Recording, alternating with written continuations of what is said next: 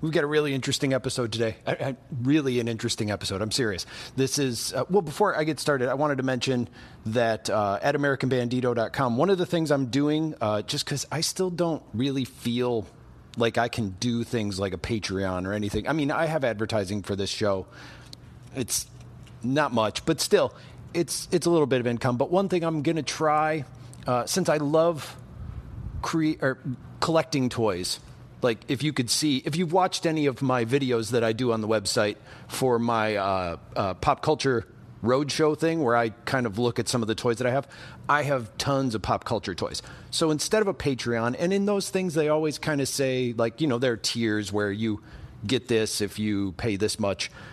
I just figured why not sell some of my toys?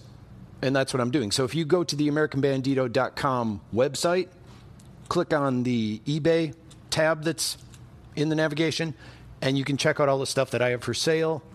Um, and anything you buy just helps support the show. And plus, you get a neat little product. So that's one way you can do it. Plus, available there also, I have American Bandito t shirts, stuff like that. Or just, you know, you can just listen to the show. It's not a big deal. Um, but anyway, so back to what I was talking about. The guy that I met today, I mentioned in the last episode about my train. So in April, I wanted to create a place where I could do more podcasts, create more shows, meet more artists, because I'm always trying to set up schedules to meet with people and it becomes difficult and i'd rather have them just come to me. Like they can come whenever they want and we can talk about i can meet more people edit more shows stuff like that. So across from where i live there is a 1930s train.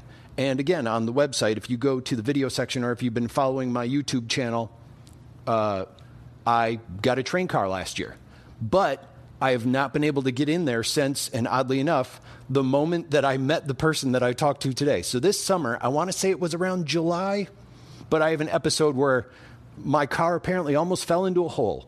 There is a business that's opening up right next to us, and they're digging a basement. And me and the person that I talked to today, he, he actually reached out to me and said, I'd love to see your train car. So I had him there, and I was going to do an interview with him. And then while we were inside the train car, one of the construction workers comes running in and is like, You got to get out now. You get, just yelling to us. So we got out, and apparently, where they were digging the basement, it turns out that they dug a little too far. It wasn't really dirt, it was more sand, and it started collapsing. So they had to shove a beam underneath the train, and it has been balancing over this hole ever since. And I am not able to get in there. It's been like I said, that was around July. It's, what is it, February right now? So, been a while. Anyway, so I still wanted to interview. So, we had to run out of there. I had to move a bunch of stuff out of the train. That's why we didn't do an interview that day. So, finally, I got a chance to get a hold of, um, to get the person to come back. And we, train's still not available. So, we had an interview in the coffee shop right outside, in the building right outside of where the train car is and he talked to me and he had reached out to me. He's a writer, but what he does is he's a visual practitioner. Now, that is one of those people who makes he draws things that are relevant to what's happening at these things that are called open conferences, open meetings. So he's the type of guy that draws relevant pictures to what the speaker is talking about on the board so people can follow along, take pictures, and use those notes later.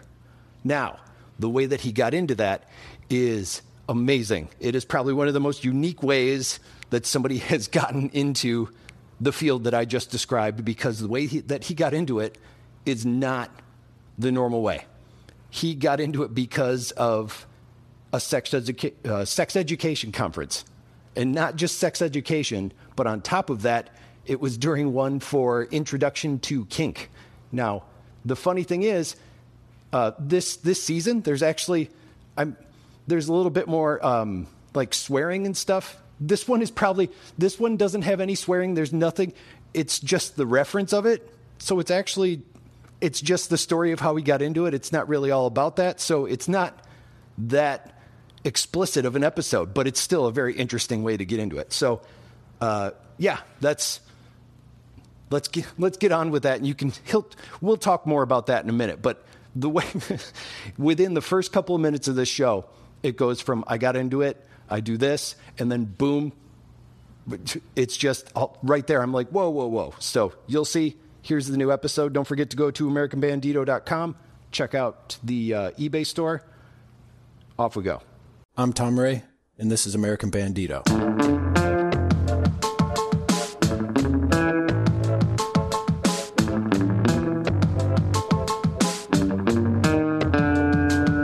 This episode of the podcast, I get the chance to meet. My name is Gray Miller, and I am a writer and visual practitioner living here in Madison, Wisconsin.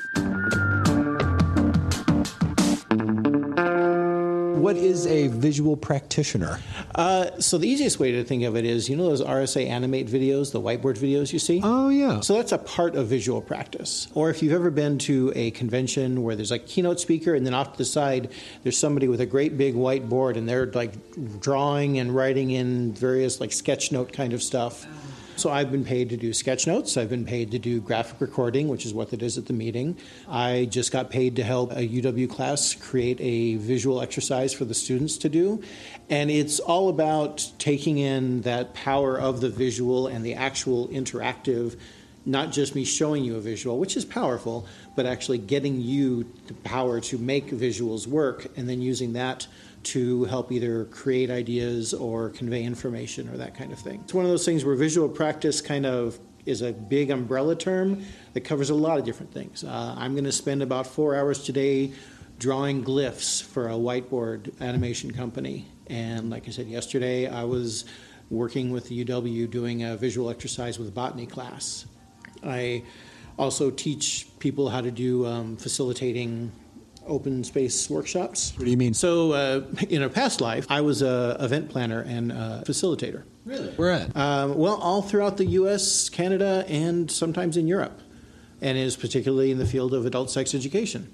Okay. And uh, so, did you go to school for that, or no? no I, uh, I I raised four daughters for that. Okay. Uh, and decided that the sex education that I got and that I saw available was not very good, and that we needed to have an upgrade and that there were a lot of adults out there who hadn't had gotten the same kind of information that I'd gotten. Mm-hmm.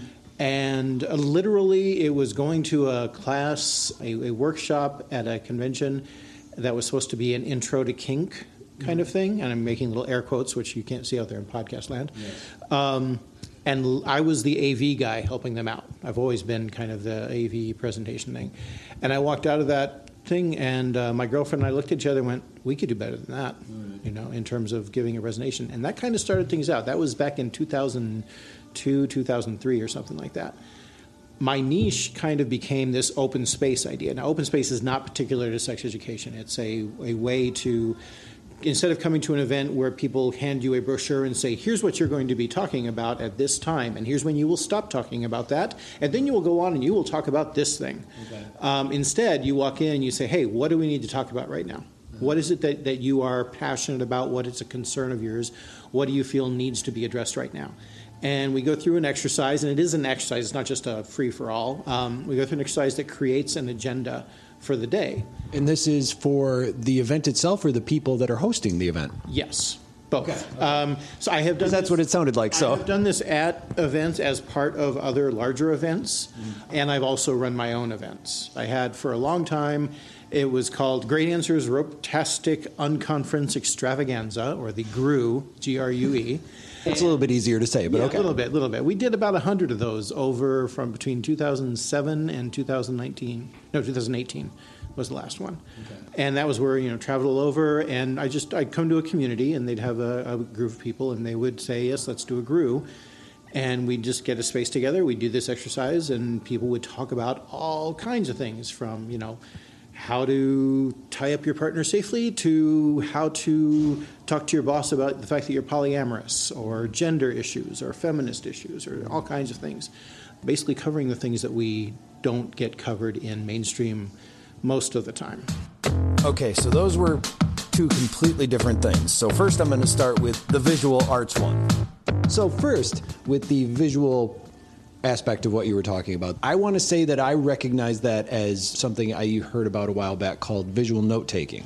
So instead of just like writing down notes that are bullet points, what you would do is you would draw something that would remind you of what someone said. Is that the same sort of thing? It's it's in the realm, yes. It definitely falls under that umbrella. I think it's more popularly known as sketchnoting because of Mike Rohde over in uh, Milwaukee. So yeah, sketchnoting would definitely be part of it. The, the, honestly, the, the whole point of it is that you know, language is a powerful thing. We can convey ideas and stuff like that, but even more primal than language and even more universal than language are images. It's the science behind, and you know, the theory behind cartooning about how the reason we like a smiley face is because we project our, the simpler a face is, we project our own knowledge into that. Yeah. That is what we leverage in this. The art of visual practice is to take that power of that iconography and change it into a way to reinforce those ideas and sometimes convey them more easily. I just watched an episode of The Good Place that I'm rewinding, and they have a there's a thing in there they say that time is run by Jeremy Bearimy. Uh-huh. And they're like, what do you mean, Jeremy Bearimy? And they, they, they, they point out that instead of being a linear timeline, he draws a script word Jeremy Bearimy. He says, This is what the timeline looks like. It happens to spell Jeremy Bearimy in cursive, so that's what we call it. And that's a perfect example of okay. iconography and language working together. So, you know, in my work creating glyphs, a glyph is just a simple think of a stick figure. You okay. know, a, a, stick figure motion, a little cartoon showing, uh, illustrating one idea. Okay. okay so, uh, if, but I have to make decisions about that. If I draw a picture of a leader and it's a person standing on a mountaintop planting a flag all alone, mm-hmm. that is one form of leadership that is there. But what if my version of the leader is someone helping other people get up a mountain? What if it's someone helping find their way through a forest? You know, what is the different archetypes of leader that I put in there? And each one gives a different feeling in that term. So mm-hmm. when I'm working with clients, the idea is to figure out how to use these visual languages in ways that don't get in the way. Because a lot of people, like if I asked you to draw me a picture, you'd be like, no problem. I do webcomics all the time. Yeah. Easy. So that, that kind of uh, visual work is, um, is how we try and, and put that in there and make sure that doesn't get in the way. Like, for example, with this botany class that we did, the, the teacher, Johanna Osterweich, did a demonstration of how to draw the kind of picture she wanted them to draw. And I told her deliberately to make it stick figures, make it really rough. Right. Okay, and I know that she can draw plants better than she did, but she made it really rough to create a space that was safe for the other students to be like, "Oh man, my drawings suck," or hey, even make the kids say, "Kids, listen to me." The college students, the adults, mm-hmm. to make them say, "Oh, hey, I can draw better than that," and a lot of them did. We had an incredible. Maybe there was 40 different pictures up on the wall at the end of stories that the people told about the plants that were in their lives. Mm-hmm. So that kind of exercise just makes it a little bit more visceral than just sitting there listening to a lecture. It's the way of projecting the message rather than what the message should be. It's kind of like not releasing anything because it has to be perfect before anybody can see it. Absolutely, absolutely, and changing it and things like that. And so when we do things like the whiteboard graphic recording or the sketch notes and things like that, we are deliberately making things that are there for the it's not designed so that you didn't have to go to the keynote and you'll understand exactly what that's an infographic that's mm-hmm. a thing for designers it's a whole other field of expertise yeah. what we do is we create things that will spur the memory of the people that were there they'll be like oh look there's that puzzle that's when he talked about things fitting together yeah. you know or that kind of issue okay. um, I, I, was hired to go into um, a uw presentation by Dr. Carter was her last name, I remember. And it was at the Fiber Arts Archive that they have here at the UW. And I walked in and I took sketch notes of the thing there and then took the sketch notes into where another graphic facilitator, uh, Julie Swanson, and Stephanie Steigerwald were making a great big huge board and my sketch notes gave them the iconography they needed to integrate that into the board. I was covered two sessions. I think uh, Julie covered another two sessions, and then Stephanie was running the entire big board. Okay. And so between us, we could have visual representations of all the, the, different sessions that happened and integrate them into one big final. I'm going to use a big German word, Gesamtkunstwerk, of, of overarching overarching work. Okay. Uh, it's my favorite word from. It's a good one. I have to admit. I'm glad you said it. Yeah. Um, thanks, Doug Rosenberg, for teaching me that word. But yeah, that that particular uh, thing. So it kind of fed into each other, and then you know the Dr. Carter li- liked the sketch notes I did, and she took a picture of them and enjoyed them. And was with the fiber arts. What is that? I'm blanking on what the exact title of the place of the place was because you know this was this was like two weeks ago. Who has memory that? know. What, you, what am I thinking?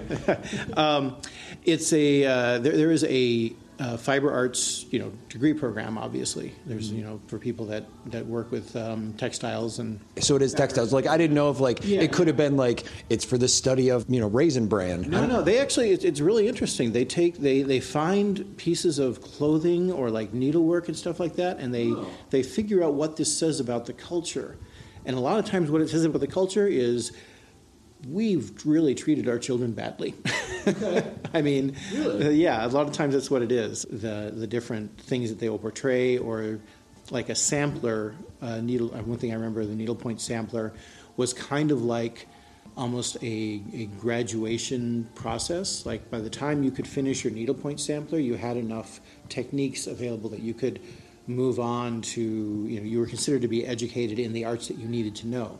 Because they would have things like alphabets and mm-hmm. numbers, and then also different types of stitching and different types of sewing. And since if you are a young woman of that period, you were expected to know these things. That's how they'd get them together. Okay, and then of course I have to find out how sex education led to this entire thing. I, I was a public speaker and presenter and teacher in the sex ed world, and then you know running events. You know, you're the director of an event, or you are the facilitator of a unconference. You're still kind of the center of attention. I, am unashamed to be a social justice warlock kind of person, and I'm looking at it and going, you know what? We don't really need another cishet presenting white guy taking up space. Yeah.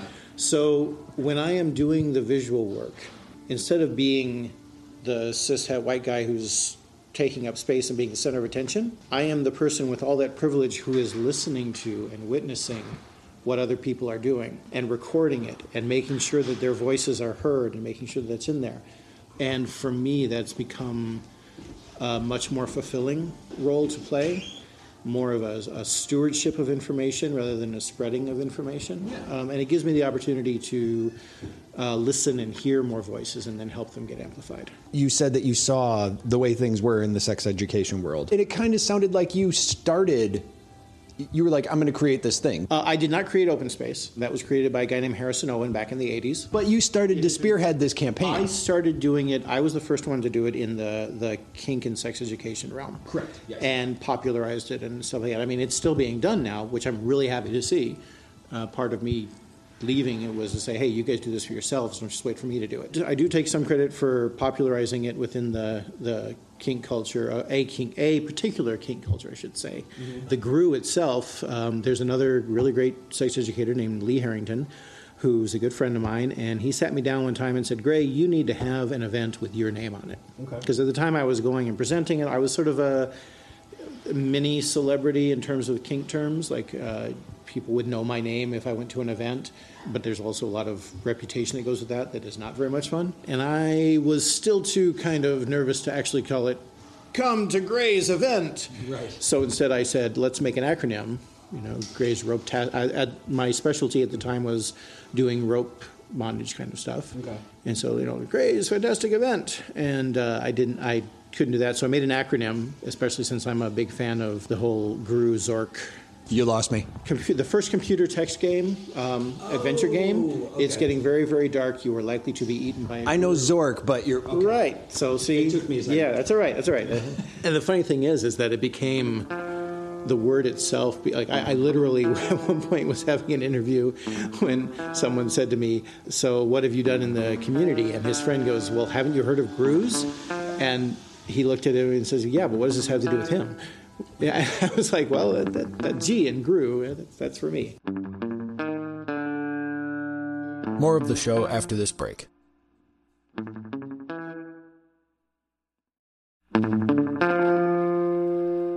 A lot of your stuff is turns out to be communication based. Especially uh, my guilty pleasure is uh, hand lettering and calligraphy. What's what's some of the things that are like obstacles in doing this that you've had to overcome or that you wish you could overcome? Not to overquote Ryan Holiday, but the whole idea of ego is the enemy, um, that's definitely the issue.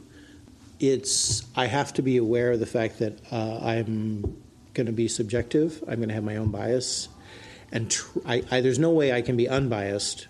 But I can try and counter the biases. There's a, a very fantastic graphic facilitator called Kelvy Bird, She's really, really good. So she gets hired by the big name clients. Okay. And there have been times when those clients have been parts of organizations or espousing values that she did not agree with.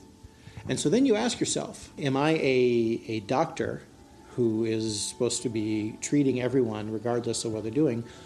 Or am I a publicist who can decide who I want to help amplify their voice? You know, what is my is it, is it my job to because I personally object to that? And if I if it is, if I say yes, I object to these values and I object to these things, and therefore I am not going to do that, then is that different than the cake decorator who doesn't want to make a cake for a gay wedding? And you know, what is what is that situation? And I mean, I can tell you what my answer to that is, which is that the same thing for the the, the cake decorator absolutely has the right to deny service to someone who they don't agree with their lifestyle. What they don't have the right to is to escape the consequences of denying that. So if the consequence of that is that they're on the front page of the paper with everyone pointing out how bigoted they are, that's the consequence. Likewise, I'm somewhat liberal. So if I am hired to do a, uh, a graphic recording and the people that are doing it are uh, from the uh, Young Republicans for Trump organization, and I say, no, I'm absolutely not going to do this, and I walk out, and they put me on the front page of the paper the next day and do that, well, that's that's my choice. That's something I have to deal with. I have to deal with the fact that I will never again be hired by the Young Trump organization, and I have to deal with the consequences of that. How are you finding these jobs for the graphic visualization that you're doing? Like, you just go, "Hey, I draw on whiteboards. Can I want me to do your event?" You know, like how do you do that? And this is where I lunge for the mic and say, I recommend people go to creativegray.me or contact Gray at graymillercreative.com. Well, I mean, it, it, choosing that as a career path. I mean, So, okay, choosing as a career path was I was lucky enough that my partner got a really good job. A, a really, really good job. It had enough money coming in suddenly that I had the luxury of being able to reduce my workload. Just, I mean, originally I was I was the primary breadwinner doing all these conventions and things like that. Mm-hmm. I was able to stop doing that, and I was able to start doing training. People like Christina Merkley and uh, Heather Martinez, and a bunch of online and in person people, Jill Greenbaum, in this graphic recording stuff. Now, there, there is a link, by the way. The open space world and the graphic recording world, those intersect a lot. So they, they do, it was a natural bridge to that. It's not like I just suddenly one day said, I want to do something different. But to some extent, I did because I've been known, you notice I introduced myself as a writer 1st i I've been a writer, I've been a podcaster, I've been a performer, I have a degree in dance. You know, I mean, these things are. Oh, I didn't know that. These, th- these things are my, uh, you know, visual, visual stuff. Never was I an artist, except for doodling and sketchnoting. I liked sketchnoting. So, but I, again, I looked at that as a personal practice, not a professional one. So now I was trying to shift it into professional mode. Now, what you would normally call living, the amount of money you would have to normally make to have a, a quote unquote making a living, mm-hmm. I don't have to make that. I have to make enough to pay off some of my bills, which are less than most people's. Mm-hmm. My partner is able to cover a lot of the things that allow me to have this room to grow my, my practice. Yeah. And if that changes, then I'll go back to doing something else. another thing that's interesting is they have conferences about how to run these conferences. They just recently had their international conference, the International Forum of Visual Practitioners. But I got to meet a whole lot of people there.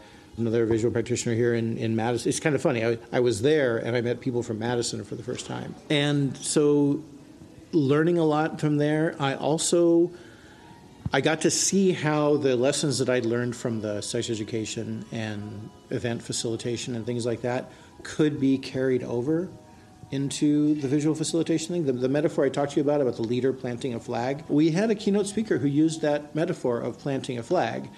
And as I was watching it, I was getting more and more uncomfortable with the idea of, you know, this is colonialism. You know, this is this is going in, taking away some pretending like you're discovering land that already existed and then i'm like this may not be the best metaphor. I got to have a great discussion with people and it wasn't it was it was a great experience of not calling somebody out and criticizing them. It was a great experience in practicing the whole idea of saying hey can we think about this a little bit? Because i'm not sure that we're you know maybe we should put more thought into it. And everybody going yeah hey that's a good thought. That's an idea, including the person who was the keynote speaker. And I was astonished by the fact that someone who works with huge clients, IBM, you know, government organizations, was open to that kind of thing. Mm-hmm. That led into just, just kind of me feeling more comfortable about having a voice in this because there was that I'm stepping away from a place where I did feel like I had achieved a level of expertise mm-hmm. and success and deliberately sticking in, stepping into a beginner space where I was very much the new kid on the block. And it was reassuring to know that I would still have something of value to offer uh, without having to take center stage or something like that. I could just, you know, sort of be the person asking the questions. So going forward, what's your outcome? What's your end game? Two words, and I and I will give credit to the two words to a, a fellow artist and teacher in Minneapolis named Tamara Montague. Montague. A long time ago, I was I visited up there, and she was showing me some of her paintings, and she said, "I have found myself a life of creative stability." Okay. And I was like, "That sounds awesome." It does. What is it, so? What is that? So what that means to me, I, I can't I can't say it's what. There's like those two words have like resonated in my mind. That is the end goal. Yeah. The the idea of creative stability. It's sort of refined itself. There's the realistic goal, and then there's the the ultimate goal. The realistic goal is to say it's where I have no unmitigatable surprises. You know, like I'm I'm going to be surprised by things, but I can handle them. I can roll with it. I have enough slack you know that I can absorb the shocks to the system that may come. And I was a single dad and in poverty for most of my life, so the idea of that is really a nice one. Um, while at the same time, still utilizing my creativity and utilizing it in ways that that feed they feed into each other, where the ability to make a living with my creativity allows me to explore my creativity more, which allows me to make a better living and that, that kind of thing. Not rich, but stable. The ultimate goal with that would be to be able to not have the work that I do be connected to the money I need to make to live. You know, imagine if instead of saying to yourself, hey, I want to do this thing, how can I make money at it? How can I monetize it? How can I do that? At the very least, to support the hobby. Where instead of that, it's you get up in the morning, you're like, what do I want to work on today? The biggest lie that I was told growing up was that I was lazy. Mm-hmm. And it was internalized. And if I'm not working, I'm, I'm, I'm lazy. I must, if I don't give myself a job to do and work to do, I must be lazy in doing that. I'm not lazy. it turns out that I have so many things I want to work on. The problem is I have to choose to work on the ones that will actually bring in money in order to make a living. If I could find a place where I had that stability, and I should say a non-destructive and non-exploitative. Um, mm-hmm. Okay, because sure you could, you can you can find any way, many any number of ways to exploit things that are going to hurt other people and then live off that. Mm-hmm. I'd like to find something that's non-exploitative way to support that, so that the work that I did could just be the work that I want to do, not have to be connected to that. So that that's the end goal. Yeah. Creative stability. I've written a book on meditation as a practice. For a long time, I wrote a blog called Love Life Practice, and now I do most of my writing on Medium.com. So um, I mentioned my writing at, at, at Gray Miller, G R A Y M I L L E R. And uh, yeah, look for books on Amazon things like that. How do you like writing on Medium? I've tried it a little bit. I don't really care for their whole like changing to the subscription format. I mean, so I am literally looking at Medium as a, as a source of income. Okay, you are. But having come to it from seven years of writing a personal development blog where I did not get any income from it, it's like, hey, oh, you're going to pay me beer money this month. That's fine. Uh, Maybe I'll make more. So ask me again in a couple of months. I've only I've only been doing it really seriously for the month of November. You can learn more about Gray Miller at his website, graymillercreative.com. The music for this episode is by my band Lorenzo's Music at lorenzosmusic.com. And if you haven't already, you can subscribe to this show on Apple Podcasts, Google Podcasts, or Spotify. I'll be back next week. So until then, so long.